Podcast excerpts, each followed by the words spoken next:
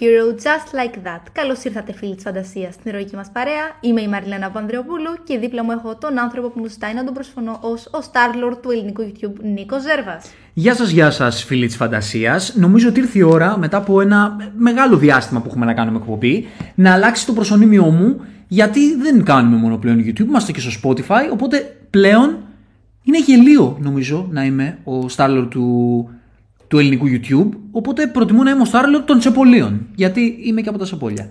Και νομίζω ότι δεν υπάρχει άλλο Στάρλο. Μικρή όμως πλέον το κοινό σου, δηλαδή. Εντάξει, καλύτερα πρώτος στο χωριό, εγώ θα πω, παρά δεύτερο στην πόλη. και επειδή τα εδώ Σεπόλια είμαστε χωριό, θα είμαι ο μοναδικός Στάρλο των Τσεπολίων. Πιστεύω δηλαδή. Εκτός αν υπάρχει κάποιος άλλος και θέλει να διεκδικήσει τον τίτλο. Εγώ είμαι εδώ να μονομαχήσω μαζί του, γιατί ο τίτλος με ενδιαφέρει.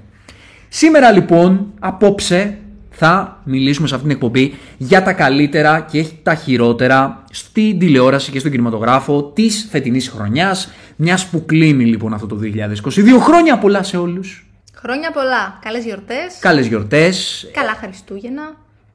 Αν είναι, έχει περάσει ήδη το έτος να πούμε καλή χρονιά. Ναι, γιατί μπορεί να μας ακούνε και μετά. Ακριβώς, οπότε καλή χρονιά. Ακριβώς. Και αν μας ακούτε το καλοκαίρι για κάποιο λόγο, καλό καλοκαίρι. Χαρούμενο καλοκαίρι. Είχαμε λοιπόν ένα αρκετά εύλογο χρονικό διάστημα να κάνουμε εκπομπή. Είχαμε τα τεχνικά μας προβλήματα. Μπαίνοντας στο 2023 θα είμαστε πολύ πιο συνεπείς, θα ανακάμψουμε, έχουμε να πούμε πάρα πολλά πράγματα, οπότε η καλύτερη εκπομπή που θα μπορούσαμε να κάνουμε και μιας και κλείνει η χρονιά ήταν να τα μαζέψουμε όλα σε μια εκπομπή. Και να κάνουμε μια ανασκόπηση. Να κάνουμε μια ανασκόπηση, να πούμε τα καλύτερα και τα χειρότερα της χρονιάς αυτής, που σημαίνει τα δικά μας αγαπημένα και τα δικά μας λιγότερο αγαπημένα. Διαβάζω το τελευταίο διάστημα, έχω διαβάσει τόσες λίστες. Πολλοί έχουν αυτό το τίτλο Τα καλύτερα και τα χειρότερα της χρονιάς.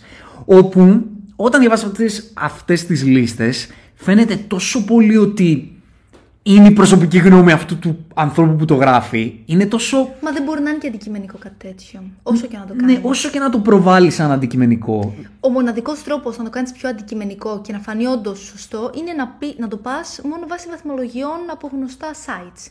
Δηλαδή Εντάξει, είναι οι μόνες λίστες που βλέπω. Το χειρότερο που μπορείς να κάνεις. Είναι. Αλλά ξέρεις, είναι ο μόνος τρόπος που λες καλά ή κακά βάσει του μέσου όρου, ας πούμε. Ναι, βάσει το πόσο άρεσαν ή πόσο δεν άρεσαν στο μέσο όρο, όπως ναι, λες, ναι. ε, του κοινού. Αλλιώς δεν είναι κάτι που γενικεύεται. Και γι' αυτό λόγο και εμείς αναφέρουμε μόνο την προσωπική μας γνώμη και δεν είμαστε απόλυτοι. Ούτε βάζουμε βαθμολογίες, ούτε τα παριθμούμε. Και ξεκινάμε το χειρότερο προς το καλύτερο. Σε καμία των περιπτώσεων, εμάς το έχουμε πει πολλές φορές, δεν μας αρέσουν ούτε οι κατατάξει, ούτε οι βαθμολογίες, δεν κάνουμε τέτοια πράγματα. Λέμε απλά τη γνώμη μας και αυτό θα πούμε. Και σήμερα τι μας άρεσε εμάς και τι δεν μας άρεσε και αυτό περιμένουμε από εσά να μας γράψετε στα σχόλια πού συμφωνείτε με εμάς, πού διαφωνείτε, ποιες ήταν οι δικές σας αγαπημένες ταινίες και σειρές της φετινής χρονιάς. Της χρονιάς που μας πέρασε, του 2022, ανάλογα πότε τα ακούτε. Ακριβώς. Όχι τίποτα άλλο. Υπάρχουν και μερικές σειρές ταινίες που μπορεί και εμείς να ξεχάσαμε. Έχουμε δει και αρκετά φέτος. Και είναι πολύ πιθανό κάτι που θα θέλαμε να πούμε και απλά το παραλείψαμε και δεν αναφέρθηκε. Και μου δίνεις ωραία πάσα να σε ρωτήσω, να σου κάνω την πρώτη ερώτηση πριν ξεκινήσουμε, γιατί ακριβώς θα πούμε κι εμείς κάποια από αυτά που μας άρεσαν, κάποια από αυτά που δεν μας άρεσαν. Θα κάνουμε και μια γενική αναφορά. Αλλά θέλω να μου πεις, πώς σου φάνηκε η φετινή χρονιά; Ήταν καλή και κινηματογραφικά και ε, τηλεοπτικά, πες μου. Ήταν μια καλή χρονιά; Ξέρεις κάτι, αν με ρωτούσες πριν λίγες ώρες, θα σου έλεγα ότι ήταν αρκετά flat και μέτρια σαν χρονιά. Αλλά προσπαθώντας τώρα λίγο το τελευταίο διάστημα, τις τελευταίες ώρες, να σκεφτώ τι ήθελα να πω στη συγκεκριμένη εκπομπή, συνειδητοποίησα ότι υπήρχε αρκετό υλικό που εν τέλει μου άρεσε πολύ. Άρα θα πω ήταν μια αρκετά ok χρονιά. Ξέρεις πλέον υπάρχουν και τόσες πλατφόρμες και υπάρχει τόσο υλικό και είναι και δύσκολο να, να προλάβεις και να δεις τόσο πολύ υλικό.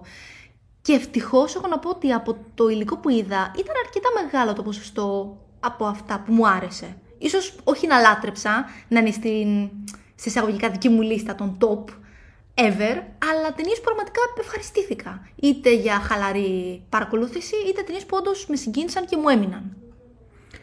Θα συμφωνήσω. Κοίτα, νομίζω ότι το έχουμε πει και αυτό αρκετές φορές, ότι τα τελευταία χρόνια έχουμε, είναι κοινή αποδοχή, ότι έχουμε ε, πολλοί από εμάς από τους θεατές, του κινηματογράφου κυρίως, γιατί η τηλεόραση έχει τόσο πολύ υλικό πλέον που, OK, okay, πάντα θα βρίσκεις ναι, ναι. ενδιαφέροντα πράγματα ότι ο blockbuster κινηματογράφος πάσχει τα τελευταία χρόνια. Ότι δεν, είναι, δεν υπάρχουν τόσο μεγάλες ταινίες όσο υπήρχαν Μεγάλη αλήθεια. τις προηγούμενες δεκαετίες. ότι ο blockbuster κινηματογράφος κυρίως γυρίζει γύρω από τη Marvel και τη DC και τις υπερηρωικές ταινίες. Και αυτός είναι ένας δείκτης πολλές φορές του πόσο καλά πάει blockbusterικά μια χρονιά. Πλέον δεν είναι τόσο πολλές. Ή πλέον και να υπάρχουν blockbusterικές ταινίες από την άποψη του καλού cast ή του μεγάλου budget, θα είναι όλες το ίδιο πράγμα. Ναι. Άρα δεν θα είναι η blockbusterική ταινία που έχουμε εμείς στο μυαλό μας. Ναι.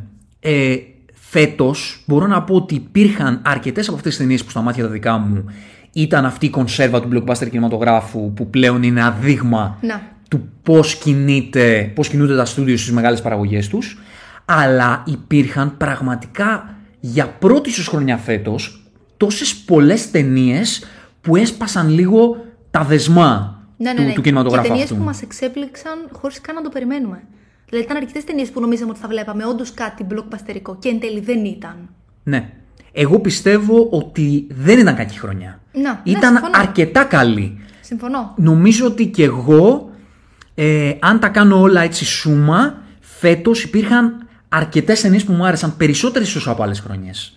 Και Ακριβώς. πολλές ταινίες που, οκ, μιλώντας εμείς για blockbuster κινηματογράφο, ε, μιλάμε για συγκεκριμένες ταινίες. Εδώ δεν θα μιλήσουμε μόνο για τις big budget ταινίες, θα μιλήσουμε και για κάποιες άλλες.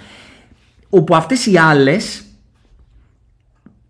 Υπήρχαν δηλαδή αρκετά projects που έδεσαν αυτό το κομμάτι του blockbuster με το πιο καλλιτεχνικό και ακριβώς. εκεί, εκεί υπάρχει ένα πεδίο που πραγματικά εγώ αναμένω και, και θέλω να γίνονται περισσότερα πράγματα και αυτές τις ταινίες είναι που, που έχω το μάτι μου και, και τις περιμένω. Και, καλά που το ανέφερες αυτό, γιατί φέτος είναι η πρώτη χρονιά που βλέπουμε τέτοιου είδους ταινίες να αναγνωρίζονται λίγο περισσότερο από άλλες χρονιές.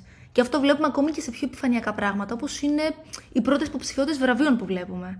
Δηλαδή αρχίζουν και αναγνωρίζονται ταινίες όπου είναι όντως το ενδιάμεσο στο blockbuster κινηματογράφου και στο πιο συνεφίλ, θα λέγαμε. Οπότε να το, να το πιάσουμε τώρα. Να ξεκινήσουμε Ωραία. τις θα- πώς- επιλογές μας. Πώς θα το πάμε; Λοιπόν, λέω να λέει ο καθένας μία αγαπημένη του και μία όχι αγαπημένη του. Ωραία, μ' αρέσει. Μία καλή και μία κακή. Μ' αρέσει. Όχι, αλλά καταλαβαίνετε τι θέλω να πω. Γενικά, θα πούμε ε, τις αγαπημένες μας και τις όχι αγαπημένες μας. Θα κάνουμε όταν τελειώσουμε και μια αναφορά σε ό,τι περίσεψε που ήμασταν κάπου στη μέση ίσως, Ή σε μεγάλες που ακριβώς μπορεί να. που χρήζουν αναφοράς. Ακριβώς. Ναι. Ακριβώς. Ναι, Που γιατί Είναι άξιες αναφοράς. είναι άξιες αναφοράς που μπορεί εμάς ούτε να μας ενθουσίασαν ούτε όχι, αλλά καλό, Αλλά είναι, καλό είναι να να τις αναφερθούμε αναφέρουμε ούτως ή γιατί άλλως. μπορεί να είχαν impact στη φετινή χρονιά κατά κάποιο τρόπο. Σωστά. Ε, θα το δούμε οπότε στο τέλος και να πούμε επίσης ότι επειδή πολλές από αυτές τις ταινίες που είναι στην οσκαρική περίοδο, που είναι κάπου τέλη της μιας χρονιάς και αρχές της άλλης και παίζουν στα φεστιβάλ της μιας χρονιάς, αλλά, Αλλά προβάλλονται στην αρχή αλλά της άλλης προβαίνουν στην σεζόν. αρχή της άλλης και Είναι μπαίνουν μακρύ η στα περίοδος. Oscars της χρονιάς που μας πέρασε, αλλά είναι φετινές. Αλλά πώς να μιλήσεις αφού ήταν στα περσινά Oscars, μπορεί κάποιες από αυτές να μην τις αναφέρουμε. Όπως ας πούμε το Licorice Pizza, που ακριβώς, έβλεπα σε πολλές ακριβώς. λίστες, αλλά είναι ταινία που μπήκε στα Oscar της περσινής χρονιάς, αλλά προβλήθηκε φέτος. Ακριβώς. Ή ταινίες που είναι φετινές, αλλά θα μπουν στα Oscars Της φετινής χρονιάς. της φετινής χρονιάς. Να. Το 23 για το 22. Ακριβώς. Είναι ένα μπέρδεμα. Όπως ας πούμε το TAR που δεν έχουμε δει ακόμα, που είναι μία από τις ταινίες που θα πρωταγωνιστήσουν στα Oscars. Το Banshees of Inisherin. Εμείς δεν τις έχουμε δει ακόμα, δεν έχουν προβληθεί.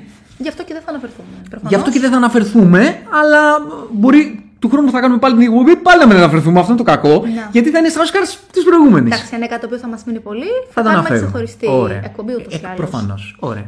Οπότε, ποιος Ξεκινά. ξεκινάει, ξεκινάω εγώ. Ξεκινάω εγώ και να το πάμε τώρα στο ποια ήταν η αγαπημένη μας ταινία ή στο τέλος να πούμε ποια ήταν. Ποια μπορούμε να πούμε σαν αγαπημένη Και μας; στο τέλος θεωρώ. Στο τέλος; Ναι. Όχι, εγώ να σου πω κάτι. Ε, να, Θες να ξεκινήσεις να με ξεκινήσουμε αυτό; έτσι με αυτό. Ωραία. Έτσι ώστε ε, έχουν περάσει και περίπου 10 λεπτά εκπομπής. Αν κάποιος περίμενε να ακούσει ποια θεωρούμε, ποια είναι η αγαπημένη ταινία του καθενός από όλη τη χρονιά, να το πούμε να φύγει το ποτάμι. Τέλεια. Να το πάρει. Η αγαπημένη μου ταινία φέτος και πιάνω και λίγο το πιάνω στο φάσμα του blockbuster για να το πάμε προς τα εκεί ήταν και χωρίς δεύτερη σκέψη θα πω το Top Gun Maverick. Ε, Αυτή έχω βάλει πρώτη. Έχεις Θες βάλει να πρώτη πεις; κι εσύ. ναι. Ήταν μια ταινία που έχουμε κάνει εκπομπή για τη συγκεκριμένη ταινία, οπότε μπορείτε να ανατρέξετε, να, να ακούσετε λεπτομέρειες. Για μένα αυτό που τα περικλείει όλα ήταν ότι ήταν η ταινία που έδειξε πώς πρέπει να γίνονται τα blockbuster. Για μένα ήταν η ταινία που έδειξε ότι ο κινηματογράφος μπορεί να επιβιώσει. Ότι υπάρχει μεράκι, υπάρχουν άνθρωποι που τον αγαπάνε τόσο πολύ που θέλουν να κάνουν έναν φόρο τιμή στους movie goers και για ποιο λόγο θα πρέπει να επιβιώσει. Ήταν ταινία που είχε τη μαγιά του παλιού κινηματογράφου, είχε τα practical effect του παλιού κινηματογράφου, είχε έναν πρωταγωνιστή ο οποίος είναι το πρόσωπο του παλιού action κινηματογράφου και αν λέω παλιού εννοώ δεκαετία, δεκαπενταετία, δεν πάμε και πολύ πίσω. Σωστά. Γιατί δεν μιλάμε, όταν λέμε για παλιό καλό κινηματογράφο, δεν μιλάμε αναγκαστικά για τα 80s. Μιλάμε ακόμα και για τα Zeros. Που Ακριβώς, υπήρχαν ταινίες, όπως ας πούμε, ξέρω εγώ, τις ανακαλούμε πολλές φορές αυτές τις ταινίες. Ο Μονομάχος. Ε, Τέτοιες big budget ταινίες, οι οποίες δεν είναι Marvel ή DC, δεν έχουν το franchise, αλλά βγαίνουν μπροστά, κάνουν buzz και πάνε και καλά εμπορικά. Το Top Gun Maverick έκανε αδιανόητα εμπορικά νούμερα. Ήταν η, η νούμερο ένα ταινία στο box office της φετινής χρονιάς, έκανε 1,5 billion. Και το απίστευτο είναι ότι δεν έκανε την επιτυχία μόνο σε δύο εβδομάδες. Δηλαδή, συζητούσαν για αυτήν την ταινία για τρεις μήνες. Ήταν τρομερό αυτό που κατάφερε. Νομίζω αυτό, αυτό ήταν το, η κληρονομιά αυτής της ταινίας. Ότι έδειξε ότι μπορείς να κάνεις κινηματογράφο ο οποίος να είναι εμπορικός, να αρέσει στον κόσμο, να σε συνεπάρει και να μην βασίζεται στην νοσταλγία. να μην και βασίζεται να στην πουλάει νοσταλγία. κάτι παλιό. Πάτησε εκεί, αλλά δεν νομίζω ότι έκανε το γκρος αυτό επειδή Όχι, όχι. λόγω του ότι είχε το όνομα του Top Gun. Δηλαδή σιγά και ποιου πόσους φαν είχε αυτή η ταινία και είπανε θα πάω να το δω τώρα. Ούτε καν. Ακριβώς. Ο κόσμος είδε αυτή την ταινία επειδή απλά ήταν γαμάτι.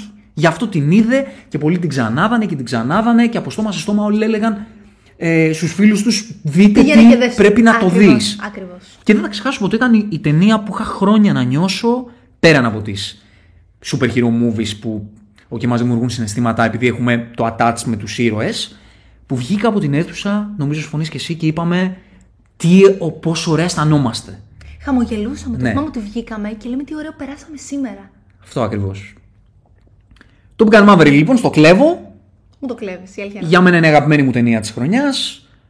Ρίχτω.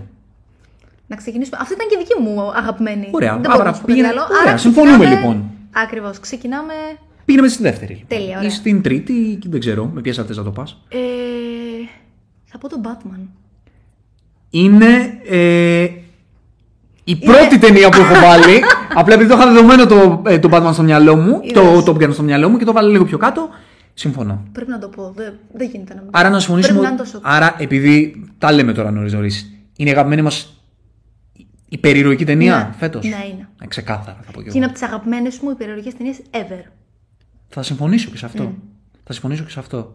Είναι μια ταινία η οποία έσπασε λίγο το, το πώς κινούνται πλέον οι super hero movies. Ήταν μια ταινία νουάρ, ήταν μια ταινία που είχε στοιχεία πολύ... Μπορείς να πεις art house. Ναι, αναμφίβολα. Δεν είχε αυτό το εύκολο action κομμάτι των super hero movies. Δεν ήταν γρήγορη. Δεν ήταν γρήγορη. Είχε θεματικό point καταπληκτικό. Ξεκίνησε να κτίζει, το οποίο ήταν επίσης φοβερό. Βλέπεις στις περισσότερες super hero ταινίες πλέον να βιάζονται πάρα πολύ. Και σε αυτήν την ταινία φαινόταν ξεκάθαρη η κατεύθυνση ότι θέλει σταδιακά να κτίσει τον ήρωα και ότι θέλει να του δώσει αέρα ώστε να έχει μέλλον. Είχε ταξίδι. Ο Batman Αναμφίβολα. αυτός. Από τώρα, γιατί σίγουρα έχει μεγάλο ταξίδι να διανύσει ήδη Ναι. στα επόμενα films που θα δούμε. είχε μια πανέμορφη σκηνοθεσία Και του, φωτογραφία. του Reeves και, σ- και, και θυμάμαι ότι όταν το συζητάγαμε μετά την ταινία το πρώτο πράγμα που έλεγε ένας στον άλλον πώς φάνηκε και το πρώτο πράγμα που σου είπα ήταν ότι είναι μία από τις ομορφότερες super hero movies που έχω δει ποτέ μου. Αναμφίβολα. Ήταν τόσο όμορφη αυτή η ταινία όσο δεν πάει. Και ήταν. Συμφωνώ απόλυτα. Και ξέρεις, επίσης, να, τι άλλο κρατάω από αυτή την ταινία που κατάφερε ο, ο Reeves, ότι σε έναν ήρωα που έχει κάνει τόσες και τόσες ταινίες, που έχουν υπάρξει τόσες πολλές ε, Batman movies και τόσες πολλές διαφορετικές εκδοχές αυτού του ήρωα, είχε να πει κάτι. Τον έβαλε σε μια διάσταση που ήταν επίκαιρος, ήταν εντός εισαγωγικών αλλά ουσιαστικά πρωτότυπος Και εγώ θα πω και ανθρώπινος. και δεν το ανθρώπινος. βλέπουμε συχνά Ναι, δεν στην είπες, παρουσίαση super hero ε, ήρωων. το έχω ξαναδεί. Ακριβώς. Τον έβαλε σε μια διάσταση που δεν τον είχες ξαναδεί. Και δεν εννοώ μόνο ότι ήταν ο Detective Batman που δεν είχαμε δει ποτέ. Δεν το πάω εκεί. Το πάω στο ταξίδι του. Στο Ναι, πώς ναι, ναι, ακριβώς, ακριβώς. από Vengeance έγινε Hope. Που, που υπάρχει στη, στην ψυχή της ιστορίας του ήρωα, της προσωπικότητάς του, αυτή η μετάβαση και αυτή η διαδρομή, αλλά καμία ταινία δεν είχε επικεντρωθεί σε αυτό το κομμάτι. Αρχικά καμία ταινία δεν ξεκινάει με το Vengeance. Ναι. Ξεκινάνε όλες με το Hope. Εδώ πέρα είδαμε όντως Ναι. το πώς έφτασε αυτό το Και απλά το Vengeance είναι το πασπάλιμα ναι, του ναι, ταξιδιού ναι, ναι, του. πολύ σωστά. Ναι. Πολύ σωστά. Εκεί σου έδειξε πως πραγματικά ένας year 2 Batman μετα, μετατρέπεται από μία μηχανή μίσους και εκδίκησης Σε έναν ήρωα. σε έναν ήρωα. Και το έκανε με πλάνα φανταστικά, θα ξεχάσω αυτό το πλάνο με το, Στο τέλος με το φως. με το φως, πώς οδηγεί τον κόσμο και το πώς το, το ανατέλει ο ήλιος με εκείνον να κρατάει στην αγκαλιά του ένα παιδί. Φτάνουμε να κάνουμε review εδώ. Μία, το Batman μία το απίστευτη ταινία. λατρέψαμε. Θα μπορούσαμε να μιλάμε για ώρες. Το λατρέψαμε ε, και ο Πάτινσον ήταν ένας εκπληκτικός Batman και, και εγώ θέλω πάρα πολύ να κάνει όσες ταινίες θέλει και όσα spin-off θέλει ο, ο Reeves ε, σε αυτήν την ιστορία. Πάω εγώ. Πασί, ήθελες να πω την κακιά μου ταινία. Την κακιά. Αν να μπλέξουμε και τις κακές τώρα. Αυτό δεν είπες. Ναι, αυτό είπα. Αυτό είπα. Λοιπόν, Ρίξε την κακή. θα πω την, την πιο κακή μου. Ναι. Jurassic World Dominion. Δεν θα συμφωνήσω. Ήταν η χειρότερη ταινία μου της χρονιάς. Συμφωνούμε μέχρι στιγμής. Αναμφίβολα. Ε, πες, θες να βγεις να πεις κάτι για αυτή την ταινία; Όχι. Θεωρώ ότι είναι όλα σε βίντεο ήδη αναρτημένα. Ναι, το έχουμε, κα- έχουμε κάνει εκπομπή βγάλει, γι' αυτό. Έχουμε βγάλει την απελπισία μας για αυτή την ταινία. Ε, θα πω μόνο ότι είναι η μεγαλύτερη αντίθεση, υπάρχει το μεγαλύτερο χάσμα ανάμεσα σε αυτή και στο Top Gun όσον αφορά τον κινηματογράφο. Είναι η μία όψη του νομίσματος και η άλλη. Με κάλυψες. Θεωρώ ότι το Jurassic World το τελευταίο ήταν ο κακός blockbuster κινηματογράφος του σήμερα. Σε εισαγωγικά Συμφωνώ το πολύ. κακός δεν υπάρχουν για μας καλές και κακές ταινίες. Το πώς εμείς το μεταφράζουμε. Δηλαδή, Ακριβώς. ε, στον Kickstarter ας πούμε, έγραφα και μου λέγανε κάποιοι φίλοι είχε δεινόσαυρους μου άρεσε. Ε, δεν μπορώ να πω κάτι Σαν πάνω σε αυτό αυτό. το κριτήριο Ναι, κάποιου, δεν μπορείς να, εννοείται, να, εννοείται. να έρθεις. Κατάλαβες αυτός σαν αντίλογο. Άμα, το, Όχι, όχι. άμα κάποιος πέρασε όντως καλά, απλά για μένα αυτή η ταινία δεν βάζουν να κάνουν δεινόσαυρου. Αλλά οκ, έστω, τους έδειξε. Κατάλαβες. Θεωρώ ότι ήταν μια ταινία η οποία θα μπορούσα να γράψω βιβλίο για τα, όλα τα προβλήματα που είχε. Και, νο- και είναι και εμφανή. Ας, ε, Ναι. ας μην συνεχίσουμε. Όχι, λοιπόν. Για πες. άρα να πάω εγώ στην κακή και να το πάμε έτσι Ωραία. κυκλικά. Black Adam. Και εμένα είναι στη λίστα μου. Ναι, ε, Black Adam. Ε, μ, καταλαβαίνω ότι έχουμε κάνει εκπομπή και για τον Black Adam, οπότε υπάρχουν αναλυτικά. Θα, συνοπτικά θα πω ότι καταλαβαίνω σε όσους, γιατί είχε καλό action αυτή η ταινία. Καταλαβαίνω όλους όσους έμειναν στο ότι είναι fun, γιατί είχε καλό action και είχε και, Οκ, ερμηνείες. και ok ερμηνείες και ok στιγμές. Αλλά θα πω ότι είναι η απόδειξη, το, το παράδειγμα βασικά, του αδιάφορου super hero κινηματογράφου του σήμερα. Εγώ θα πω ότι είναι η απόδειξη του ότι εκεί που είχαμε διαφορετικού είδους super hero ταινίες, εκεί που δηλαδή διαφοροποιούνταν και είχαν έναν χαρακτήρα, είναι η απόδειξη του πλέον όλες είναι ίδιες. Πολλές από αυτές τέλος πάντων. Γιατί είπαμε και τον Βέβαια, Batman, βέβαια, α πούμε. βέβαια, Που... εντάξει. Ναι. Κατά μέσο όρο. Ωραία. Και πάω στην καλή. Ναι, Πάω στην καλή. Και μια ταινία που τη θεωρώ πάρα πολύ αδικημένη, στεναχωριέμαι πάρα πολύ που πάτωσε εμπορικά, τη θεωρώ καταπληκτική, τη θεωρώ οριακά αριστουργηματική. Ε, είναι ο blockbuster κινηματογράφος όπως εγώ θα τον ήθελα, Northman. Λατρεύω επόμενη τον που θέλεις. Eggers, ε, λάτρεψα, ήμουνα πόσο μαζί τους στο ότι ή- έκανε αυτό το πείραμα του να κάνει μια ταινία που είναι big budget, το να προσεγγίσει το κοινό το που βλέπει popcorn movies και να τους δώσει τα στοιχεία του πιο καλλιτεχνικού art house κινηματογράφου. Για μένα ό,τι έκανε ήταν πανέμορφο, θεματικά, σεναριακά, Ατμοσφαιρικά. σκηνοθετικά, ατμοσφαιρικά, μουσικά.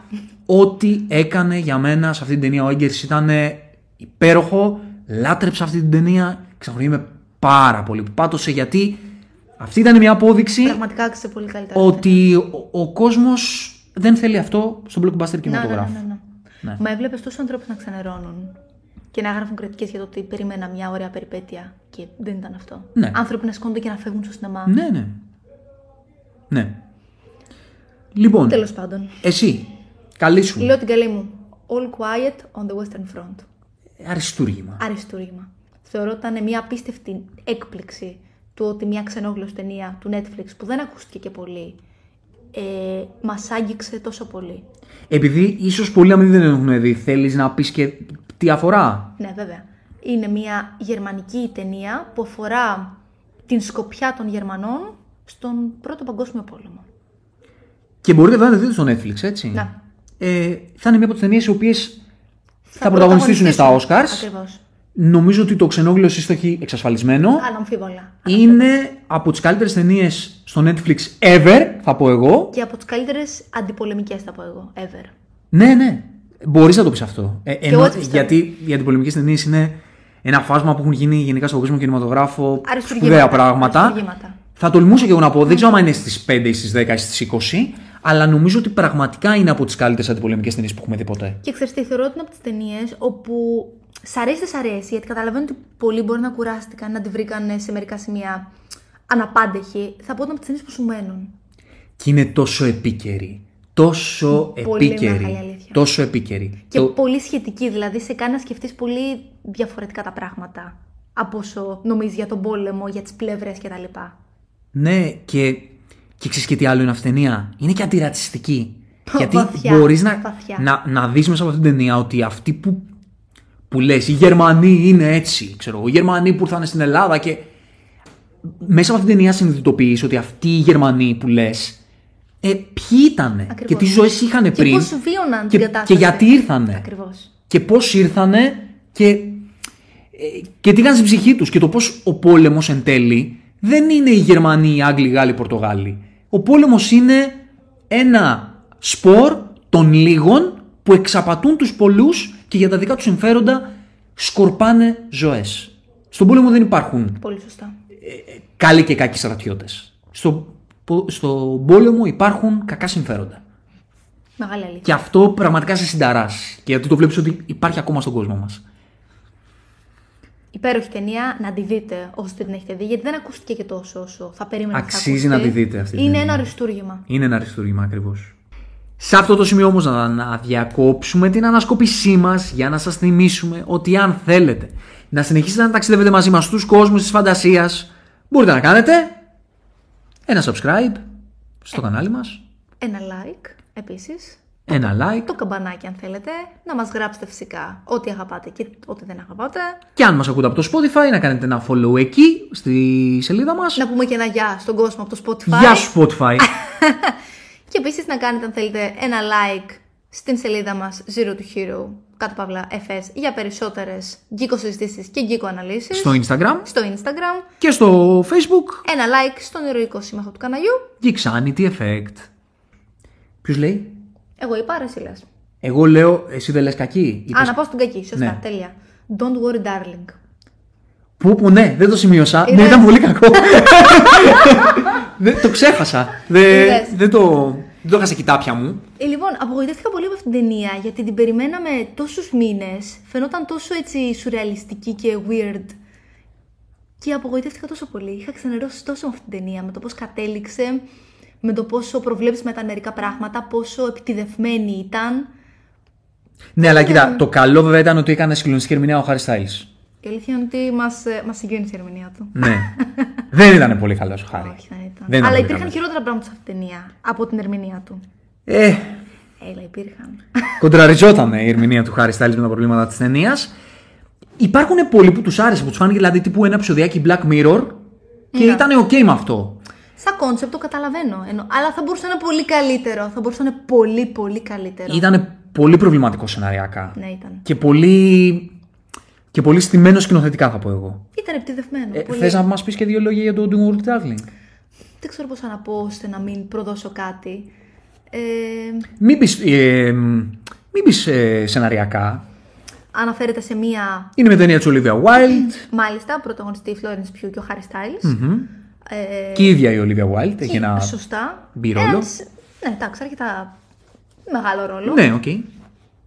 Βλέπουμε μία πόλη κτισμένη με έναν ε, χαρακτήρα 50 όπου θα ότι όλοι ζουν, όλοι είναι ζευγάρια και όλοι ζουν μία ονειρεμένη και υπέροχη ζωή. Αλλά κάτι πάει στραβά. Αλλά κάτι πάει στραβά. Ας πούμε ότι η πρωταγωνίστρια αρχίζει και αντιλαμβάνεται ότι κάτι δεν πάει πολύ καλά Ναι, με τον ναι. τρόπο που λειτουργεί αυτή η πόλη. Ε, Χωρίς πλάκα τώρα, η ερμηνεία της Florence Pugh είναι όντως εκπληκτική γιατί η Florence Pugh ό,τι κάνει Είναι εκπληκτική. είναι εκπληκτικό. Με βάση αυτά που είχε, πραγματικά έκανε το καλύτερο που θα μπορούσε να κάνει. Ναι, εγώ ε, όταν τελείωσε την ταινία ήθελα δηλαδή κάπως να τη στείλω ένα ε, μήνυμα στο Instagram Θα να της τη μπράβο, πω, θα συμπονώ. να της πω βρε Φλόρεντς, Ναι, πω ναι, πω ναι. κορίτσι μου τι, τι έκανες, ξέρω εγώ, μπράβο σου δηλαδή, το πάλεψες. Το πάλεψες. Έκανες Πραγματικά ό,τι- το πάλεψες. Έκανες ό,τι καλύτερο μπορούσες. Ναι, και εμένα δεν μου άρεσε δυστυχώς και εγώ είχα πολύ hype για αυτή την ταινία, αλλά ήταν πολύ προβληματική στο πώς Συμφωνώ, εξελίχθηκε δυστυχώς. και, και εγώ συμφωνώ σε αυτό.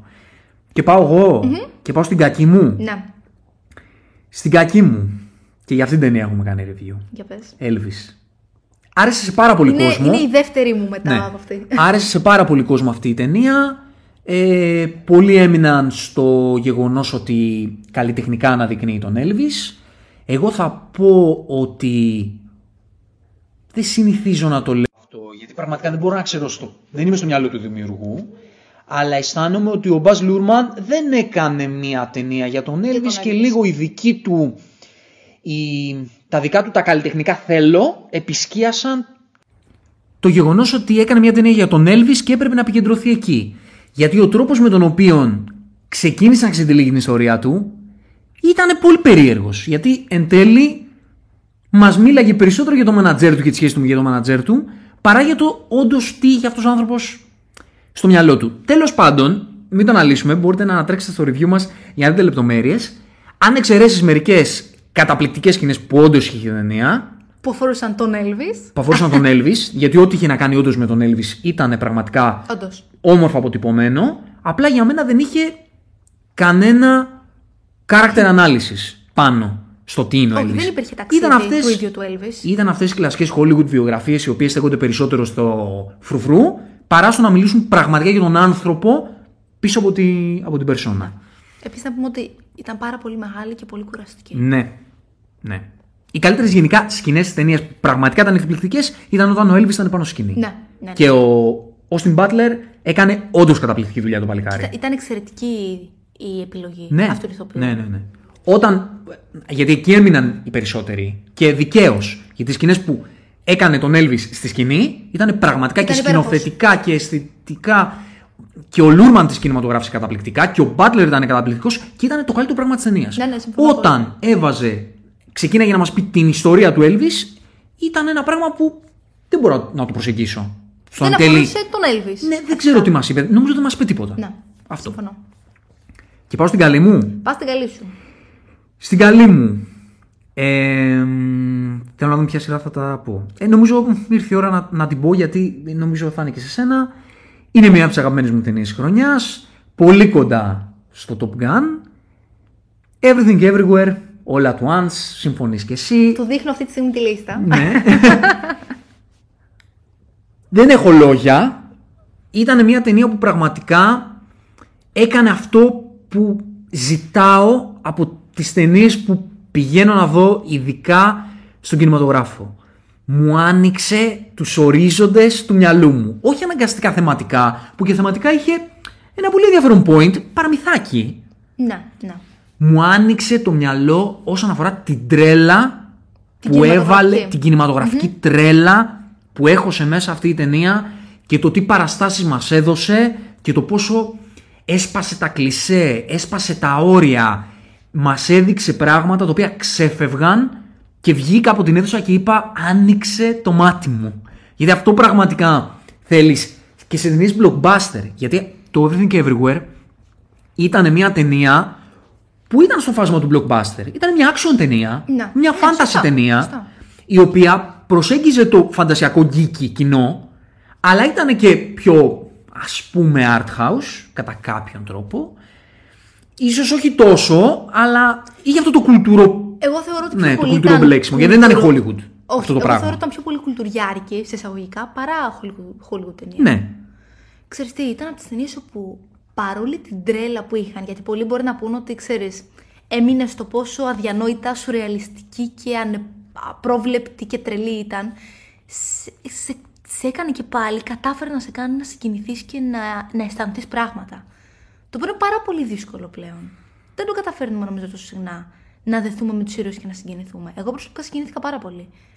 Και εγώ συγκινήθηκα, εγώ βρήκα πολύ, ε, Πολύ θεμα- ουσία. πολύ ουσιαστικό θεματικό point. Συμφωνώ. Και όχι, ναι μεν ήταν παραμυθάκι που λένε, δηλαδή εν τέλει μίλησε δεν είναι spoiler αυτό, θα το καταλάβετε με το που διαβάσετε την περιγραφή, για την οικογένεια. Και για την αγάπη. Έτσι δεν είναι. Και για την αγάπη. Κλασικά πράγματα. Οκ. Αλλά ο τρόπος, κάποια γεγονότα που γίνονται, ειδικά στο τέλος, τα οποία στο πώς μεταφράζεται πολλές φορές η αγάπη, ήταν κάτι πρωτότυπο, ήταν κάτι έτσι. Ήταν κάτι δυναμικό. Αναμφίβολα. αναμφίβολα. και σεναριακή προσέγγιση. Εμένα Απλά- και όλη η τρέλα μου έβγαλε, Ναι. που έβγαλε μου, μου, έ- μου έδωσε νόημα. Δηλαδή είχε απόλυτο σκοπό ύπαρξης. Δεν έγινε απλά για να υπάρχει, απλά για να δημιουργηθεί μπάζ ή κάτι τέτοιο.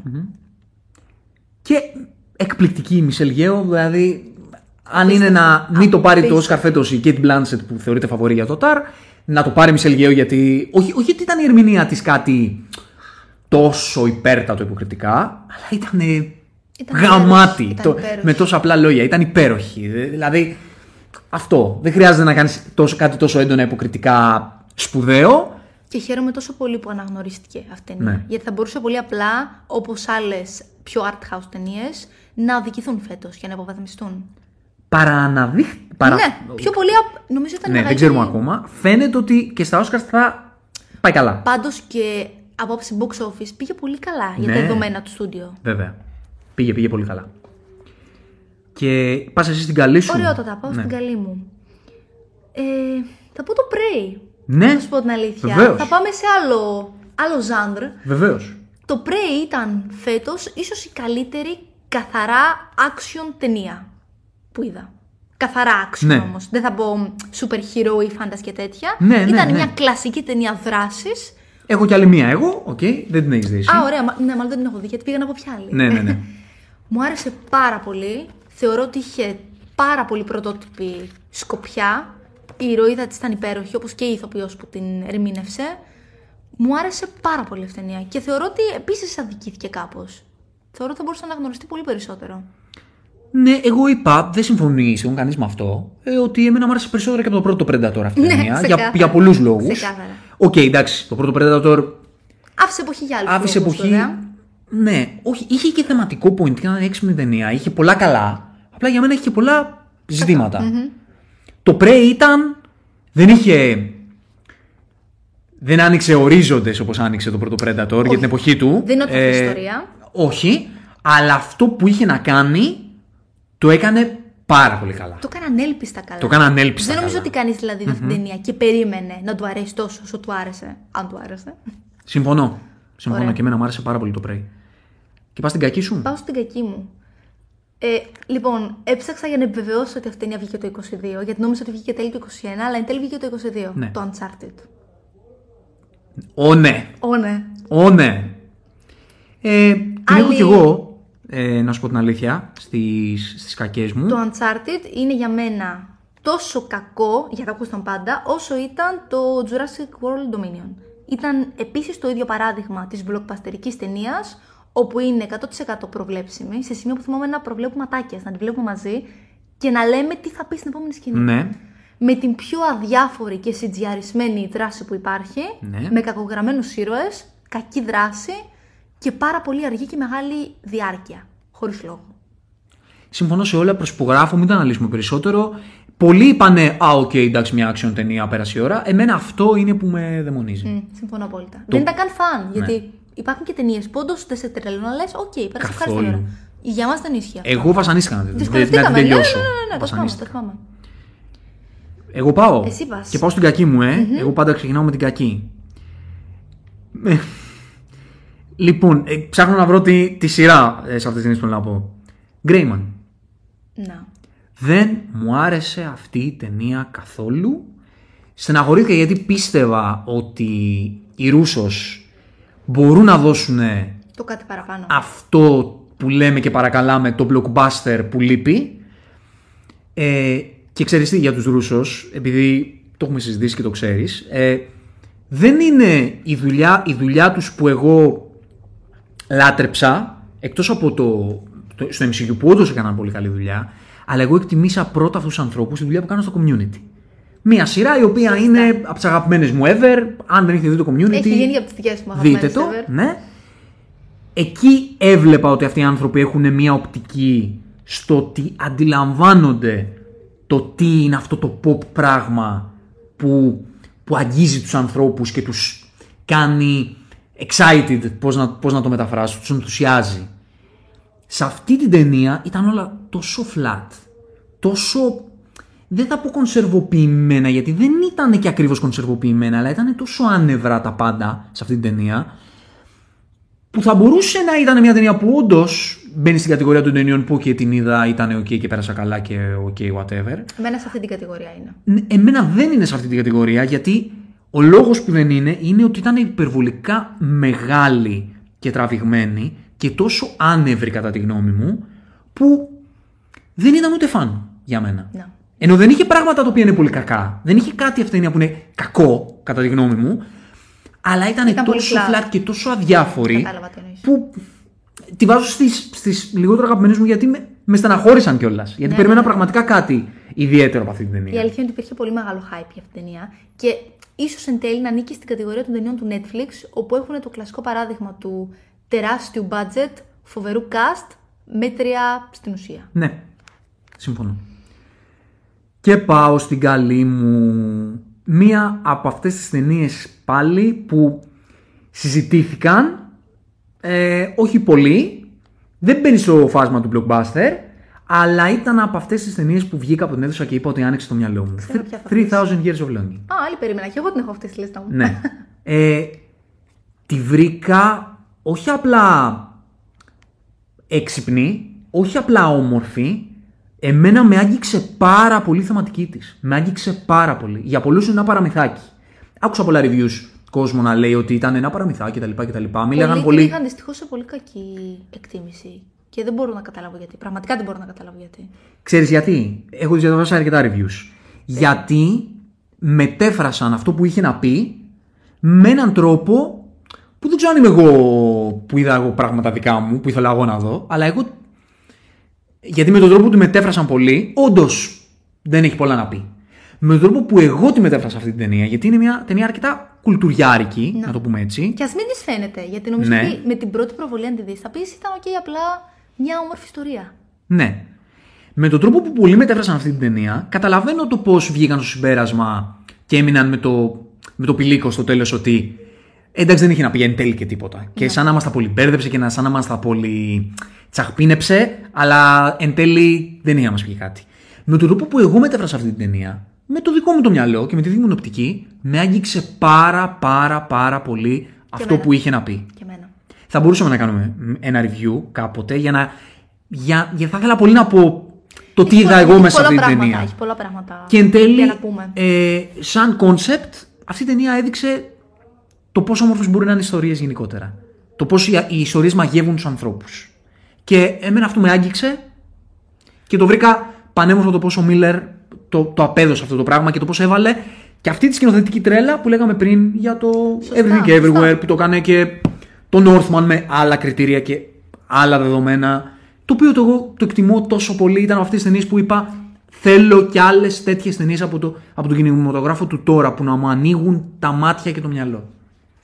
Και ξέρεις τι, ήταν από τις ταινίες όπου νομίζω θα συμφωνήσεις, δεν βαρεθήκαμε ούτε ένα λεπτό. Εγώ καθόλου. Επειδή Ναι. βασίστηκε τόσο πολύ στην αφήγηση και στην εξιστόρηση, πραγματικά νιώθω ότι ταξιδέψαμε σε αυτή την ταινία. Λοιπόν, Ρίχτω. πάω στην κακή μου. Ναι, όχι, πας στην καλή σου. Πάω στην καλή μου. Θα πω το men. Για να Βέβαια. συνεχίσουμε. Την έχω κι εγώ. Για να συνεχίσουμε πάλι με τις ταινίες που όντως μας άνοιξαν το μάτι και δεν είναι οι κλασικές blockbusterικές ταινίες και βασίζονται όντως στον πιο σε εισαγωγικά κουλτουριάρικο κινηματογράφο. Το Men θεωρώ είναι ένα τεράστιο και πολύ χειρό μήνυμα στον μισογενισμό και στην πατριαρχία που ακόμη υπάρχει και θεωρώ ότι το απέδωσε με έναν πάρα πολύ πρωτότυπο τρόπο. Κοίτα, ε, πολλοί είχαν αντίθεση με αυτή την ταινία γιατί τους φάνηκε υπερβολικά προβλέψιμη. Δηλαδή ήταν πολύ φωναχτό αυτό που είχε να πει. Η ταινία λέγεται Men.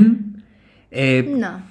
από το τρέιλερ καταλαβαίνεις ότι Το κατάλαβε το κόνσεπτ. κάποιοι τύποι είναι κακοποιητικοί απέναντι σε μια γυναίκα. Και Το ότι όλοι ακούω οι αυτό. τύποι είναι ο ίδιος τύπος. Ναι, το ακούω αυτό σαν, ε, σαν άποψη και καταλαβαίνω ότι όντως αυτό κάποιους τους ενόχλησε και τους παραφάνηκε προφανές, σαν, σαν αποτύπωση αυτού που ήθελε να πει ο Εγώ Γκάρλαντ. θεωρώ ότι ένα μήνυμα για να περάσει πρέπει να είναι όμως ε, έκπληξη για να είναι μυστήριο και να υπάρχει plot twist ή κάτι τέτοιο. Εγώ συμφωνώ σε αυτό που λες, γιατί μ' άρεσε πάρα πολύ το πώς εν τέλει το απέδωσε. Ναι, μεν ήταν, ήξερες από την αρχή τι θέλει να πει. Ναι, μεν καταλάβαινες το που θέλει να το πάει. Ναι, μεν το χτύπαγε και το ξαναχτύπαγε και το ξαναχτύπαγε το ίδιο πράγμα. Ε, ναι, μεν το τέλος παρά ήταν Εντάξει, κουλτουριάρικο. Ήταν λίγο, ήταν λίγο γκροτέσκο το τέλος. Αλλά ακόμη και αυτό είχε ένα μήνυμα. Δηλαδή, εγώ το Ξεκάθαρο, κατάλαβα το μήνυμα. ξεκάθαρο. Ούτε ήταν υπερβολικά περίεργο το πώς το πέρασε. Εντάξει, ήταν. Ήταν τρόμου, ελαφριά τρόμου. ναι. Και αυτό το πέρασε. Δηλαδή, ακόμη και το, το συνέστημα του τσιάζεσαι, το πέρασε κι αυτό. Ναι. Γενικά, με ένα. Ο, καλά, εντάξει, σε όλους νομίζω. Ο Άλεξι Κάρλαντ ε, είναι ένας σκηνοθέτης ο οποίος έχει κάνει υπέροχες δουλειές. Το Ex Machina, το. Ε, αυτό με Natalie Portman, μωρέ, Annihilation. Δεν το έχω δει. Κάπως έτσι. Μμ. Τέλος Δεν το πάντων, έχω δει. φανταστική ταινία.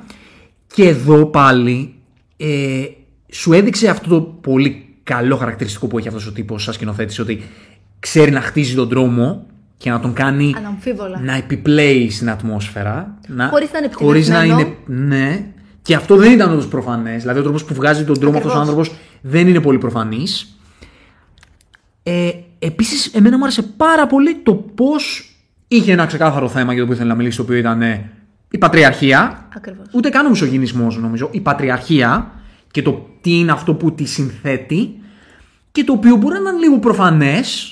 Ε, αυτό ήταν λίγο προφανές θεματικά το πώς το αποτύπωσε. Αλλά ήταν πάρα πολύ εύστοχο, ρε παιδί μου. Ήταν πολύ εύστοχο σενάρια. Εμένα μου φάνηκε πολύ έξυπνο. Και δεν νομίζω ότι έχουμε δει κάτι παρόμοιο. Και είχε και δύο εκπληκτικές ερμηνείες και της Τζέσι Απίστευτο, Μπάκλεϊ που απίστευτο. τη λατρεύω σαν ηθοποιό. Και του Ρόρι Κίνεαρ, ο οποίος ήταν εδώ σε ρέστα. Αδιανόητος. Εδώ σε ρέστα. Αδιανόητος. Που έκανε όλους τους ρόλους των, των αντρών. Ναι, ε, εμένα, και εμένα μου άρεσε πάρα πολύ το μεν. Ε, έχουμε πει και γι' αυτό. Σωστά, σωστά. Μάλιστα ήταν σε σε εκπομπή. αντίθεση με το. με το Jurassic World, Jurassic World. Οπότε καταλαβαίνετε. Και πάω εγώ. Και πάω στο κακό μου. Πας στο κακό σου. Ε, θα πω μια ταινία που επίσης άρεσε σε πολλούς. Δεν την έχεις δει. Για πες. άρεσε σε πολλούς. Εμένα δεν μου άρεσε καθόλου. Δεν θα τα αναλύσω πάρα πολύ, γιατί θα έπρεπε να μπω και σε κομμάτια που ίσως δεν τα γνωρίζετε πολύ. Είναι το Hustle. Είναι η ταινία με τον Adam Sandler, που ήταν ε, Μπράβο. Manager ατζέντη του NBA και στην οποία πρωταγωνιστεί μαζί του ε, ο, ο, ο παίκτης του NBA, ο Ερνα Γκόμες, γι' αυτό βλέπω. Ναι. ναι. Δεν μπορούσα να σε βοηθήσω. Και αυτό. παίζουν επίσης πάρα πολλοί παίκτες του NBA, κάνουν κάμεο. Σε πολλούς φάνηκε διασκεδαστική αυτή η ταινία. Πολλοί την. Ε, είπαν τι ωραίες ταινίες πάλι κάνει ο Adam Sandler κτλ. κτλ. Ο Adam Sandler είναι καταπληκτικός και ήταν και πολύ καλός από την ταινία. Εμένα μου φάνηκε όμως. Από τον Adam Sandler περίμενα σε μια τέτοια ταινία να φτιάξει μια ταινία που. να συμμετάσχει μάλλον σε μια ταινία που να έχει ρε παιδάκι μου Περισσότερα να κάτι πει. να πει. Ναι. Η ταινία αυτή δεν είχε να πει τίποτα. Ήταν μια ταινία να είχαμε να λέγαμε, κατά τη γνώμη μου. Δεν είχε να πει απολύτως τίποτα. Ήταν ένα παραμυθάκι κλασικό το πώς ο φτωχός τυπάκο από το πουθενά γίνεται star του NBA.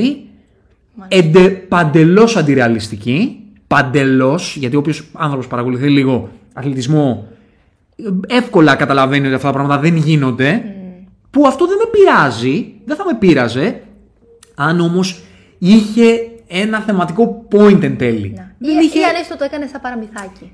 Ναι, δεν Δηλαδή, ήταν. Να Μπράβο. μην, να μην είχε τη σκοπιά του ρεαλισμού ενώ δεν είναι. Έχεις ακριβώς έτσι όπως το πες. Ε, Ότι αυτό είναι το πρόβλημα. Γιατί αν ήταν όντως παραμύθι, με όλη την έννοια του παραμυθιού, ε, θα το εκτιμουσα Αλλά επειδή το έκανε πολύ inside και βάλε πολλούς παίκτες του NBA να παίζουν τον εαυτό τους και έστησε ένα σκηνικό ρεαλισμού, Ε, ναι, εκεί είναι που σε, σε χαλάει. Το έγιναν καταλαβαίνω. πράγματα στο πώ εξελίχθηκε η καριέρα του τύπου που ήταν παντελώς αντιρεαλιστικά. Οπότε Μάλιστα. ναι, εμένα με χάλασε πολύ και απογοητεύτηκα. Οπότε θα το έβαλα στις ταινίες που δεν μου άρεσαν, παρότι Να. ξέρω ότι σε πολλούς από εσάς αυτή η ταινία άρεσε και περάσατε καλά. Και πάω στο καλό μου. Πάω στο καλό μου. Α, η ταινία που δεν είδες, Bullet Train. Μπράβο και θέλω ακόμη να το δω πολύ. Το απόλαυσα. Επίσης ήταν μια από τις ταινίες οι οποίες δεν ήταν ο blockbuster κινηματογράφος που θα, που θα πεις τι ταινία άρα είδα, gladiator level. Δεν ήταν το everything everywhere level, το κοίτα να δεις πόσο έξυπνος μπορεί να γίνει και πόσο πρωτότυπος και πόσο ε, ε, out of the box μπορεί να γίνει ο blockbuster κινηματογράφος. Αλλά πέρασες Αλλά καλά. ήταν αυτός ο blockbuster κινηματογράφος που πραγματικά περνάς καλά. Που είναι τόσο λεπτή γραμμή. μάχημος, ναι, είναι τόσο μάχημος και τόσο σουρεαλιστικός με την, ε, με την έξυπνη αλλά και με την προβλέψιμη ρε παιδί μου πλευρά και ήταν σκηνοθετικά ε, όμορφος ρε παιδί μου. Δηλαδή είχε και κάποια στοιχεία, έκλεβε λίγο Ταραντίνο, Το έχω ακούσει αυτό. έκλεβε λίγο στοιχεία από, από άλλους δημιουργούς, αλλά έφτιαξε ένα ε, χορταστικό fast food, το οποίο όμως το γούσταρες. Ξέρεις, βγήκε και καλοκαίρι και θυμάμαι να ακούω από όλους αυτό που μου είχες πει και εσύ, ότι είναι η ιδανική ταινία για να δεις σε θερινό σινεμά. Ναι, ε, είναι αυτή η ταινία που δεν σκάς, δεν την πολύ σκέφτεσαι. Απλά πας για να περάσει καλά. για μένα έχει θεματικό point. Ε, Έχει όντως, δηλαδή είναι μέσα στο παραμύθι που έχει, είναι ενδιαφέρουσα και έχει και γαμά τους ήρωες. Πολύ σημαντικό αυτό. Ίσως το πιο σημαντικό. ο David Leitch το έχει αυτό το, έτσι, την αδρεναλίνη και, την, και το μάχημο του πράγματος. Ωραίες κοινές δράσεις. Ωραίοι ήρωες, χαριτωμένοι άλλοι. Οι, οι κακοί ήταν κακοί-κακοί. Ε, εντάξει, εκπληκτικός Μάικλ Σάνον όταν παντού villain, ο τύπος αυτός και τον χτίζει και πολύ ωραία. Ξέρεις, α, αυτό το, το καρικατουρίστικο του villain το Ναι. κάνει με ωραίο τρόπο. Είναι αυτό που λέμε ρε παιδί Πλέον μου, δεν το ότι βλέπουμε και συχνά αυτό Όταν οι κιόλας. καρικατούρες, βλέπεις καρικατούρες και λες τι κονσέρβα βλέπω. Και βλέπεις καρικατούρες οι οποίες είναι τόσο, τόσο πολύ πατάνε γερά στο, στο ποιο είναι το. Ποια είναι η καλή πλευρά του comic book ε, ειδους και σου χτίζουν έναν ήρωα που πραγματικά τον χαίρεσαι. Είναι σπάνιο αυτό δυστυχώς να το βλέπουμε. Ναι, γιατί αυτό που λέμε, άκουγα σε μια εκπομπή, στο YouTube πάλι, ε, που έλεγαν ότι γιατί ρε γαμώτο δεν κάνετε πλέον έναν κακό να είναι απλά κακός; Να, μην, έχει, να μην έχει καν λόγους. να μην έχει λόγους, να, να είναι απλά κακός. Και λέω ρε φίλε, ναι, βλέπεις πώς γυρίζει ο τροχός. Γιατί λέγαμε πριν μερικά χρόνια. Είδαμε τον, ε, το Θάνος και λέγαμε, κοίτα να δεις τι ωραία που είναι ένας βίλαν που έχει point. Δηλαδή πριν μερικά χρόνια το ζητάγαμε πολύ αυτό. Να δούμε έναν βίλαν ο οποίος να έχει point για να τον εκτιμήσουμε και να δούμε την πλευρά του. Και τώρα το φάγαμε το κουτάλι. Και τόσο το, πολύ. το φάγαμε πολύ με το κουτάλι. Έτσι, έτσι. Τώρα λες, ένας κακός να είναι κακός. απλά κακός, ναι. Αλλά αυτό όμως για να δουλέψει, το ένας κακός που Πρέπει να είναι πολύ καλά απλά κακός, γράψιμο. πρέπει το γράψιμο, όχι ε, θεματικά, αλλά πρέπει η αποτύπωσή του να είναι τόσο cool. αυ- Αυτή τη λέξη θα χρησιμοποιήσω. Πρέπει να είναι τόσο cool ο κακός που θα φτιάξεις, έτσι ώστε να, να σου γεμίζει ε, το μάτι και, τη, και την εμπειρία. Επίσης, για μένα θέλει μεγάλη μαεστρία έτσι ώστε να μην φαίνεται τεμπέλικο γράψιμο. Ναι. Γιατί θα μπορούσε πολύ εύκολα να φαίνεται τύπου ήθελαν απλά να τον κάνουν κακό και τον έκαναν. Δεν του δώσαν καν, καν κάποιο λόγο. Η λεπτή γραμμή, αυτό γι' αυτό χρησιμοποιώ αυτή τη λέξη. Η λεπτή γραμμή του να κάνεις έναν γαμάτο βίλαν και να μην του δώσεις κάποιο ιδιαίτερο γράψιμο, αλλά να του κάνεις απλά κακό και να είναι ένας ωραίος κακός, πρέπει να είναι cool. Πρέπει να έχει ωραίες ατάκες, πρέπει να έχει ένα ωραίο image, πρέπει να έχεις έναν ηθοποιό να τον υποδίεται, υπο- να τον ο υποστηρίξει οποίος να αυτό. έχει ένα εκτόπισμα. Το έχουμε συζητήσει Σωστά, μαζί αυτό σωστά. το υποκριτικό εκτόπισμα που χρειάζεται να έχει ένας ηθοποιός για να μπορεί να γεμίσει έναν ήρωα ο οποίος δεν έχει κάποιο ιδιαίτερο γράψιμο. Οπότε είναι αυτές οι λεπτές γράμμε. Εδώ ο David Leitch σε μικρογραφία Το πέτυχε κάνει αυτό. πετυχημένα κατά τη Μπράβο, γνώμη μου. πολύ Και καλό αυτό είναι που αυτό. κάνει την ταινία ε, πολύ ενδιαφέρουσα. Και ένας Brad Pitt που κάνει τον εντός εισαγωγικών χαζούλη, που δεν βλέπεις τον Brad Pitt να παίζει τέτοιους ρόλους. Ναι, αυτό ισχύει. Και λες, τι ηθοποιάρα είσαι, Brad. Ξέρεις τι διάβασα για τον Brad Pitt, ότι γύρισε και βγήκε αυτή την ταινία, πόσο ευχαριστήθηκε να τη γυρίζει.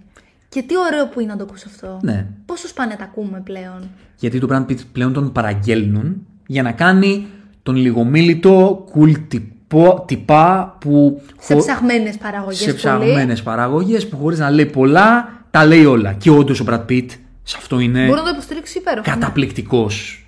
Όντως είναι καταπληκτικός. Δηλαδή, όντως αυτός τύπος. Ε, θυμάμαι το Αντάστρα που είχε αυτό το ρόλο που δεν Μπράβο. μίλαγε πολύ και έβλεπα τα κοντινά του και έλεγα Και τα «Άρε, λέγε Brad, όλα, τα λέγε πόσο, όλα». υποτι- πόσο υποτιμημένη ηθοποιάρα είσαι. Με πέντε ε, βλέμματα σου βγάζει ψυχισμό. Πάντα αυτό έκανε. Και ε, έτσι κάπως έτσι ήταν και ο ρόλος που πήρε το Όσκαρ στο. Σωστά, μπράβο. Ε, Once στο Once Upon a Time. Hollywood. Ε, Δεν έλεγε πολλά, αλλά τον έβλεπες να πηγαίνει σπίτι του, να βάζει ένα ποτήρι ουίσκι και να ταΐζει το σκύλο του. Στο τροχόσπιτό Και του. τον χάζευες και λέγε Γιατί μου αρέσει τόσο πολύ αυτή η σκηνή; Έχεις δίκιο. Γιατί την έγραψε ο Ταραντίνο, τη σκηνοθέτησε ο Ταραντίνο και την έπαιζε ο Brad Pitt. Είναι τόσο απλά τα πράγματα. Έτσι είναι ο Πολύ κινηματογράφος. σωστά. Ο κινηματογράφος είναι και λίγο. Ε, Πώς έλεγε ο, ο, ο Μακόναχη στο λίγο του Wall Street, είναι φουγκάζι. Είναι λίγο, είναι λίγο ψέμα, είναι λίγο ε, καπνός. πολλές φορές λατρεύεις πράγματα Απλά επειδή τα λατρεύεις. απλά επειδή τα λατρεύεις. Και γιατί τα λατρεύεις πολλές φορές; Πώς φτάνεις σε αυτό το σημείο; Ένας γαμάτος σκηνοθέτης που έχει πρ- αυτόφιο ταλέντο, ένας γαμάτος ηθοποιός. Και σε κερδίζει. Πολύ Τόσο απλά. σωστά. Πολύ σωστά. Για ρίχτω. Πάω στην κακή μου. Στην καλή. Πάω στην καλή μου. Λοιπόν, θα πω το Fablemans. Το έχω κι εγώ. ναι. Τι τυχαίο. ναι. Ε, το Fablemans δεν είχε ακουστεί. Όντω δεν τα συνεννοηθήκαμε. Καθόλου, Όντως δεν τα όχι. συνεννοηθήκαμε, ναι. Το Fablemans δεν είχε ακουστεί σχεδόν καθόλου ακόμη. Εντάξει, βγήκε και αρκετά πρόσφατα είναι η αλήθεια. Και φαντάζομαι ότι θα, θα υπάρξει αρκετή συζήτηση γι' αυτό και στα Όσκαρ φέτος. Σίγουρα. είναι κλασική. Εγώ δεν σου θα οσκαρική κερδίσει ταινία. τίποτα. Και εγώ έτσι πιστεύω. Αλλά θα είναι. Είναι από τις ταινίες όπου είναι. Είναι όπως κάπως το Once Upon a Time in Hollywood που λες ότι είναι ένα love letter στον κινηματογράφο. Είναι. Στο storytelling γενικότερα, σ- στο μεράκι και στην αγάπη του ανθρώπου για αυτό που κάνει. Και θεωρώ ότι παρόλο που ίσως να μην είναι από τις ταινίες που θα μου μείνει για χρόνια να λέω ή ότι με συγκίνησε και μου χαράχτηκε μέσα μου, την απόλαυσα πραγματικά. Θεωρώ ήταν πολύ συγκινητική, ήταν πολύ όμορφη και είναι δεν είναι 100% αλήθεια όσα αφηγείται. Εμένα μου άρεσε πολύ. Είναι, ε, επειδή διάβασα, είναι σε τεράστιο βαθμό αλήθεια. Αλήθεια. Εγώ Δηλαδή- φαντάστηκα ότι απλά ξέρεις, είναι λίγο πιο βασισμένη σε αληθινά γεγονότα. Είναι οριακά accurate. Έλα, αυτό Και είναι όλο πολύ το όμορφο. κομμάτι, το ζήτημα το οικογενειακό είναι έτσι. Α, στο καλό, έτσι Είναι ακριβώς σχε... έγιναν. ελ... με ελάχιστες διαφορές. Αλλά έγιναν σχεδόν έτσι ακριβώς. Το σέβομαι πολύ αυτό το ότι πήγε τόσο κοντά. Και όλες τις ταινίες που είδες που, που γύριζε ο Spielberg μικρός, όντως τις γύριζε αυτές τις ταινίες. Απίστευτο. Υπάρχουν στο MDB. Απίστευτο. Μπορείς να τις δεις. Πω, Ναι, ναι, πω. ναι. Ε, Ε, Αυτός έκανε να την εκτιμάς θεωρώ ακόμη περισσότερο. Ναι, ήταν ένα love letter στον κινηματογράφο και ήταν και ένα love letter και στο τι δύναμη έχει ο κινηματογράφος και το τι, Πολύ πώς σημαντικό δημιουργεί αυτό που λες. συναισθήματα. Επίσης, ξέρεις, θα πω, σέβομαι πολύ το γεγονός ότι δεν πήρε το κόνσεπτ αυτής της ταινίας και να πει είναι η ιστορία της ζωής μου. Θα το κάνω όσο πιο δραματικό και μεγάλο μπορώ. Και το άφησε έτσι γλυκά και όμορφα. Ναι, ναι, ε, μ' άρεσε και εμένα πολύ το Fablemans. Είναι από αυτές τις Oscar movies, έβγαζε αυτή την Οσκαρίλα, Ναι, ναι, από μακριά. που όμως όταν αυτές τις Oscar movies τις κάνει ένας σκηνοθέτης σαν το Spielberg, θα δουλεύει. δεν μπορεί να μην είναι Γιατί καλή. ναι, βλέπεις και άλλους δημιουργούς που πάνε να κάνουν κάτι τέτοιο και είναι τόσο κουφό. Ναι, Κουφό εννοώ κενό. σωστά. Και βλέπεις να Και πάει να το κάνει ο άδεια. Spielberg και μπορεί να το κάνει Γεμάτος και να είναι και να έχει αυτή την, τον τύπο οσκαρική λίγο. να έχει αυτό το πρότυπο οσκαρική ταινίας, αλλά το κάνει και έχει ουσία. Γιατί Συμφωνώ, είναι ο Συμφωνώ Spielberg. απόλυτα. Συμφωνώ απόλυτα. Ε, Συνεχίζω. Εσύ στο Λέω κακός την σου. κακή μου. Ναι. Είμαι ανάμεσα σε δύο πολύ κακές. Θα πω την πρώτη από τις δύο. Θα πω το Spiderhead, το θυμάσαι. Είναι του Πω, Netflix. πω, πόσο Ε, κακό! Ήταν τόσο κακό που δεν το. Φαντάζομαι, διαγράφει από τη μία. Διαγράφηκε από τη Μα μία. και εγώ το είδα και είπα, πω, πω, γιατί. ναι, ναι, ναι. γιατί έγινε. Είναι αυτή η ταινία που πρωταγωνιστεί ο Chris Hemsworth. εμ, και έκανε τον τρελό επιστήμονα που ήταν και λίγο διαβολικός. Ναι. Ε, ήταν μια κακή ταινία. Η οποία ξεκίνησε με μια προοπτική να σου πει κάτι που να είναι. Που θα έχει ενδιαφέρον. θα έχει πολύ ενδιαφέρον. Δηλαδή, σαν θεματική θα μπορούσε να εξελιχθεί Ναι. πολύ καλά. Αλλά από την αρχή πήγε, πήγαινε κακά. Ναι, ναι, ναι. δηλαδή, ναι, είναι ναι. ότι ξέρεις, στα μέσα χάλασε, είχε ένα κακό κρεσέντο. Ναι. Ήταν πολύ κακή και η αφήγηση και η σκηνοθεσία. Ακόμη και οι ερμηνείες δεν ήταν τέλειες. Δηλαδή, ακόμη και ο Hemsworth έκανε αυτό που λίγο πολύ κάνει πάντα. Έναν έτσι λίγο πιο αφελή, μπορεί έξυπνο για χαρισματικό, αλλά αφελή τύπο. Ναι, ναι, δεν ήταν. Είναι, είναι μεγάλη αλήθεια αυτό που λες. Γιατί όλα τα άλλα πες. Οκ, δεν πηγαίνανε καλά. Αλλά το να βλέπεις και το Hemsworth να μην είναι καλός. Είναι κρίμα. Εκεί λίγο σε Είναι προβληματίζει. κρίμα. Λες, φταίει αυτός, φταίει ότι βαρέθηκε, φταίει ότι κατάλαβε ότι η ταινία δεν πάει πουθενά, οπότε παρέδωσε όπλα. Α, είναι μάλλον συνδυασμός παραγόντων. Ναι, ναι. Ισχύει. Και πάω εγώ στο κακό μου. Ναι. Ε, Blonde. Ναι, αυτό θα έλεγα μετά. Α, Ήμουν ανάμεσα σε αυτό. Ναι. δεν έχω. Δεν ξέρω πού να το πιάσω και πού να το αφήσω. Θα πω ότι μεγάλη υπήρχαν. Κατάλαβα τι ήθελε να πει. Κατάλαβα τι ήθελε να πει. Νο- Όλοι το καταλαβαίνουμε τι ήθελε να πει και που θέλει να το πάει. ισχύει. Το πλέον Ισχύει. να πούμε γιατί μιλάμε απευθείας για τις ταινίες. Ε, για όσους δεν το έχετε δει, είναι η αυτοβιογραφία της Marilyn Monroe. Ωραία. Λίγο πιο, ας πούμε, ομή από όσο μάλλον οι περισσότεροι νομίζουν ότι είναι. Αυτό ήθελε να παρουσιάσει. αυτό που στην ουσία ήθελε να πει ε, είναι το πώς χρησιμοποιούσαν πώς, ο ίδιο, πώς όλος ο κόσμος και πώς η ίδια η Μέριλιν ε, κατέληξαν στο να χρησιμοποιούν την περσόνα της Marilyn Monroe σεξιστικά. Ναι. Κατά κάποιο τρόπο. Και πώς Και το πώς η ίδια αναγκάστηκε. την εκμεταλλεύτηκαν όλοι όσοι πέρασαν από τη ζωή της. Ναι. Και το έκανε τόσο ομό προφανώς επειδή ήθελε να βγάλει το δράμα της, ε, του ψυχισμού της. Ο τρόπος που το έκανε αυτό, γιατί πολλοί έλεγαν, διάβασα πολλούς, ότι είναι σαν λες και δεν ήθελε να πει κάτι καλό για τη Μερλίν, λες και ήθελε να, το, να τη δυσφημίσει η ταινία. Εγώ δεν το πιστεύω αυτό. Εγώ θεωρώ ότι ο κύριος Άντριου Ντόμινικ που έκανε τη σκηνοθεσία ήταν ε, από αυτούς τους δημιουργούς που ήθελαν τόσο πολύ να κάνουν κάτι πολύ art house που έχασε παντελώς την μπάλα. Γιατί εμένα δεν με πειράζει η προσέγγιση του. Με πειράζει ότι σκηνοθετικά ε, έκανε πράγματα απλά για να τα κάνει. Μμ, ναι. Αυτό Είναι σαν να εμένα κάνει μια και με ενοχλεί ταινία τόσο απλά πολύ για τον εμένα εαυτό του.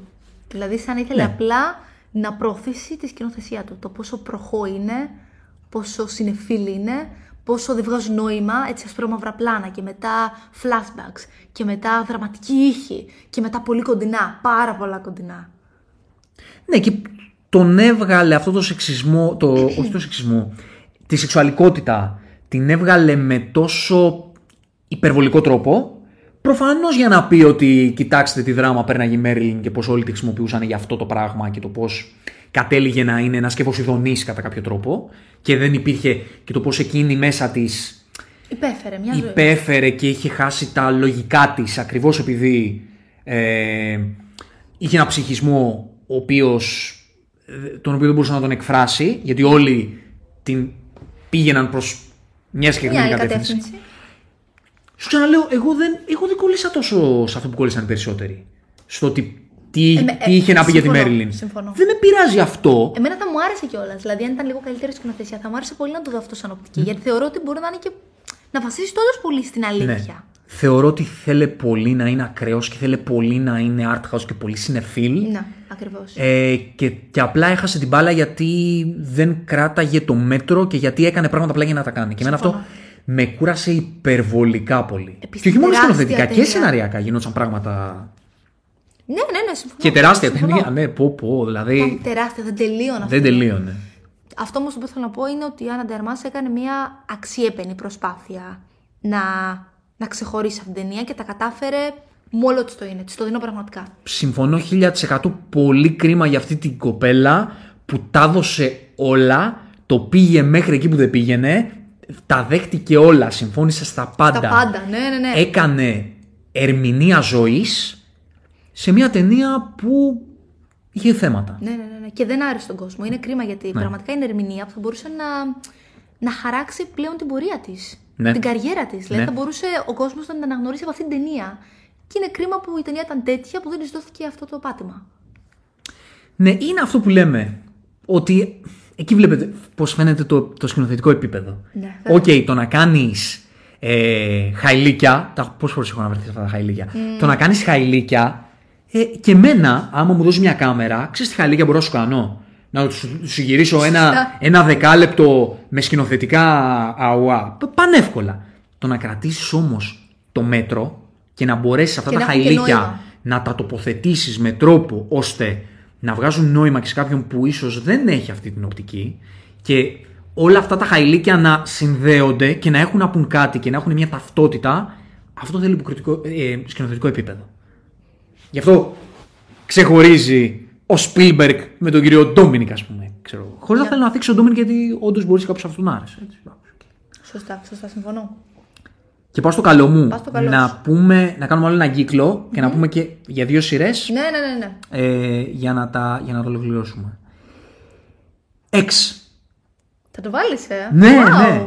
Θα το βάλω γιατί ήταν επίσης μία από τις ταινίες που ήταν, ρε παιδί μου, αυτό το gore slasher παλιά σκοπής που θα πας στην αίθουσα και θα περάσεις καλά.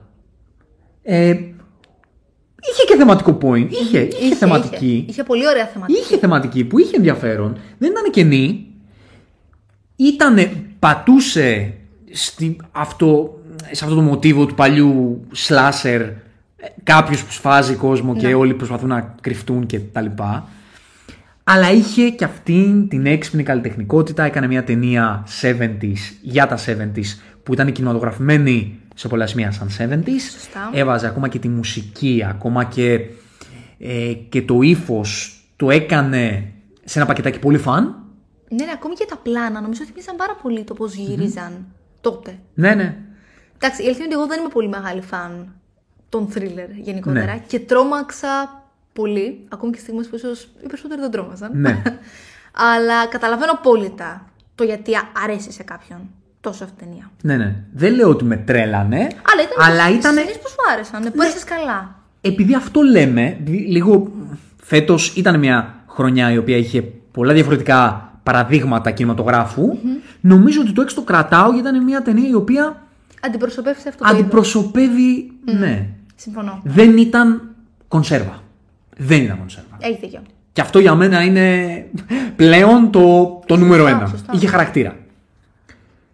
Ε, ρίχ' το. Κοίτα να Κλείνεις δεις. και εσύ με Ε, δύο και οι ποιος ξεκίνησε; τελευταίες- Εγώ ξεκίνησα. Οκ, άρα πάμε ένα άλλο ένα κύκλο. Πάμε. Έχω τελειώσει από άκυρες ταινίες και έχω μείνει μόνο σε υπερηρωικές. Θα ήθελες να πάμε Έχουμε προς τα εκεί; μιλήσει- Επίσης έχω αρκετές κακές που δεν έχω μιλήσει. Ναι, έχουμε, θα τις αναφέρουμε μία όλες. Πάμε στοχευμένα άλλο ένα κύκλο και θα κάνουμε και ένα πέρασμα γρήγορο. Για περιοχές ταινίες πάντως μέχρι στιγμής έχουμε πει μόνο μία καλή και μία κακή. Μία Σωστά, καλή Σωστά. ε, αγαπημένη μας το The Batman και μία όχι αγαπημένη μας Το Black Adam. το Black Adam. Και δεν έχουμε αναφερθεί σε καμία άλλη. Ό,τι άλλο έχουμε πει είναι κινηματογράφος popcorn κυρίως. Θέλεις να πω Α, τις άλλο κακές είδους. μια και καλή και να αναφέρουμε υπερηρωικές. Ωραία, πάμε να τα μετά. μαζέψουμε ποτέ. Ωραία, λοιπόν. Οι κακές Καλές που δεν έχω- έχει άλλες. Τελειώσανε. Τελειώσανε. Τόσες άρεσαν φέτος. Ίσως να Τόσες- παρέλειψα καμία. Ωραία. Νιώθω, νιώθω άσχημα. Εγώ έχω ένα δύο ακόμα. Οκ. Θέλεις να μου πεις τις καλές σου. Α, για να το κλείσουμε. κλείσουμε με τις καλές. Στις καλές έχω βάλει τον Glass Onion. Δεν το έχω δει δυστυχώς Δεν το ακόμη. είδες. Το οποίο το είδα προχθές, γιατί προχθές βγήκε. Και δε- δεν θα πω ότι με τρέλανε. Το Knives Out το πρώτο μου άρεσε ίσως λίγο, περισσότερο. περισσότερο, ε. Αλλά ήταν ένα ακόμα παράδειγμα που κατά τη γνώμη μου είναι ένας popcorn κινηματογράφος που δεν είναι κονσέρβα, που έχει ένα βουλεμένο σενάριο. Ε, Εκεί, εκεί πατάω περισσότερο. Στο Ryan Johnson έφτιαξε ένα σενάριο που μπορεί να, να έχει τις υπερβολές του, αλλά δεν ήταν τεμπέλικο ρε φίλε. Κάθισε και έστριψε το μυαλό του και συνέδεσε τα πράγματα με έναν τρόπο που σου φαίνεται ότι δουλεύτηκε. Έχει μια σκηνοθεσία που εγώ τη σκηνοθεσία του Ryan Johnson τη λατρεύω. Πολύ δυναμική, πολύ, ε, πολύ έξυπνη, πολύ ε, ε, ευρηματική. Και είχε και αυτό το πράγμα που κάνει για μένα καλά ο Ryan Johnson. Φτιάχνει ωραίους ήρωες. Πάλι αυτούς, Πολύ σημαντικό. αυτούς λίγο καρικατούρες, αλλά Το κάνει καλά Το όμως, κάνει καλά. αυτό που κάνει. και, και ήταν μια ταινία popcorn που πραγματικά ήταν μια ταινία popcorn. Μαζεύεσαι με την παρέα σου, τη βλέπεις και περνάς καλά. Οπότε θα, θα κρατήσω και το, και το Glass Onion. Ε, θα, θα κράτησα και το The Wonder με τη Florence Pugh. Μπράβο, το αυτό το έχω δει. Ναι, μου άρεσε. Σου άρεσε. Στο Netflix μπορείτε να το δείτε. Δράμα, ιστορικό. Ε, το κράτησα γιατί από αυτές, αυτού του τύπου τις ταινίες που κάνει το Netflix φέτος ήταν από τις καλύτερες. Ισχύει. Ναι. Μεγάλη αλήθεια αυτό. Και ε, κρατάω και το Morbius. Μπράβο, το Morbius, το ξέχασα να το βάλω. Φυσικά. και εννοείται θα το βάζα στι καλέ το Morbius. Συμφωνώ. Εννοείται θα το Ίσως βάζα. για άλλους λόγους από αυτούς που νομίζει ο περισσότερος κόσμος. Ε, εγώ το ξαναλέω, μόνο αυτό θα πω και δεν χρειάζεται να πω κάτι άλλο για το Morbius. Before it was cool, που μετά έγινε meme και όλοι λέγαμε Α, το Morbius Ναι, μας it's άρεσε. Morbing time». Morbing time και μας άρεσε γιατί όλοι βγήκαν από τις αίθουσες και τραβάγαν τα μαλλιά τους.